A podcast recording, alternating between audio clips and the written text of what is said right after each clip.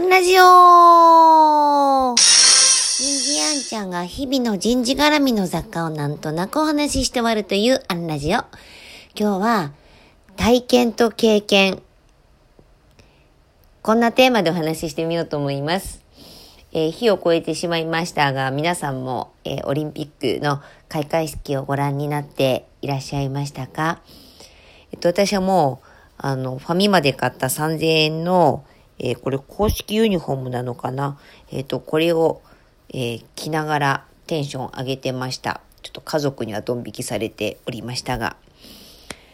で、こう、例えばね、うちでも家族で、こう、選手たちの、こう、入場行進を、こう、一刻一刻確認しながら見ていたんですが、同じ経験をしています。同じテレビを見て、おー、どこどこの国出てきたとか、お、すごいとか、あ、この演出とか、あ、最後、えー、大坂なおみ選手だとか言いながらね、えー、見てましたけれども、経験、えー、体験は同じ。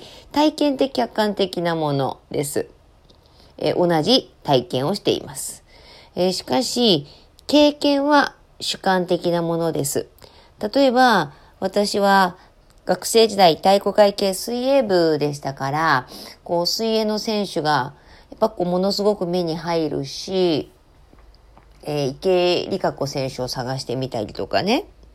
えー、もしくは、こう、この1年間のコロナでの延期なんかをこう、自分も経営者ですから、その経営の右翼曲折、山あり谷ありだったことと、選手たちがおそらく過ごしたであろう1年間を重ね合わせて、いろんなことを思い出しながら見ていました。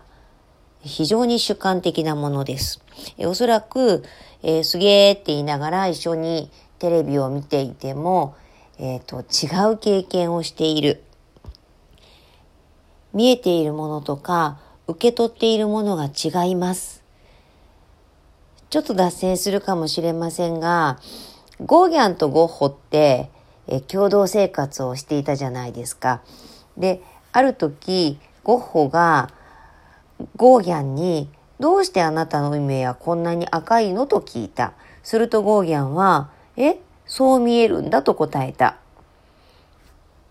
こう、ゴーギャンの経験なんでしょうね。見えているものが違う。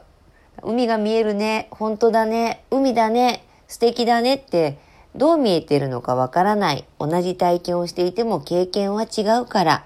だから何が見えているのかどう感じたのか、ここから話を始めないといいねだけで終わっちゃうと、全くその方の、えー、内政というのかな、相互作用、その方の経験と、えー、内的なものとの、えー、対話相互作用がわからない、えー、人を理解するにも、いや、自分が人生で成長するためにも体験を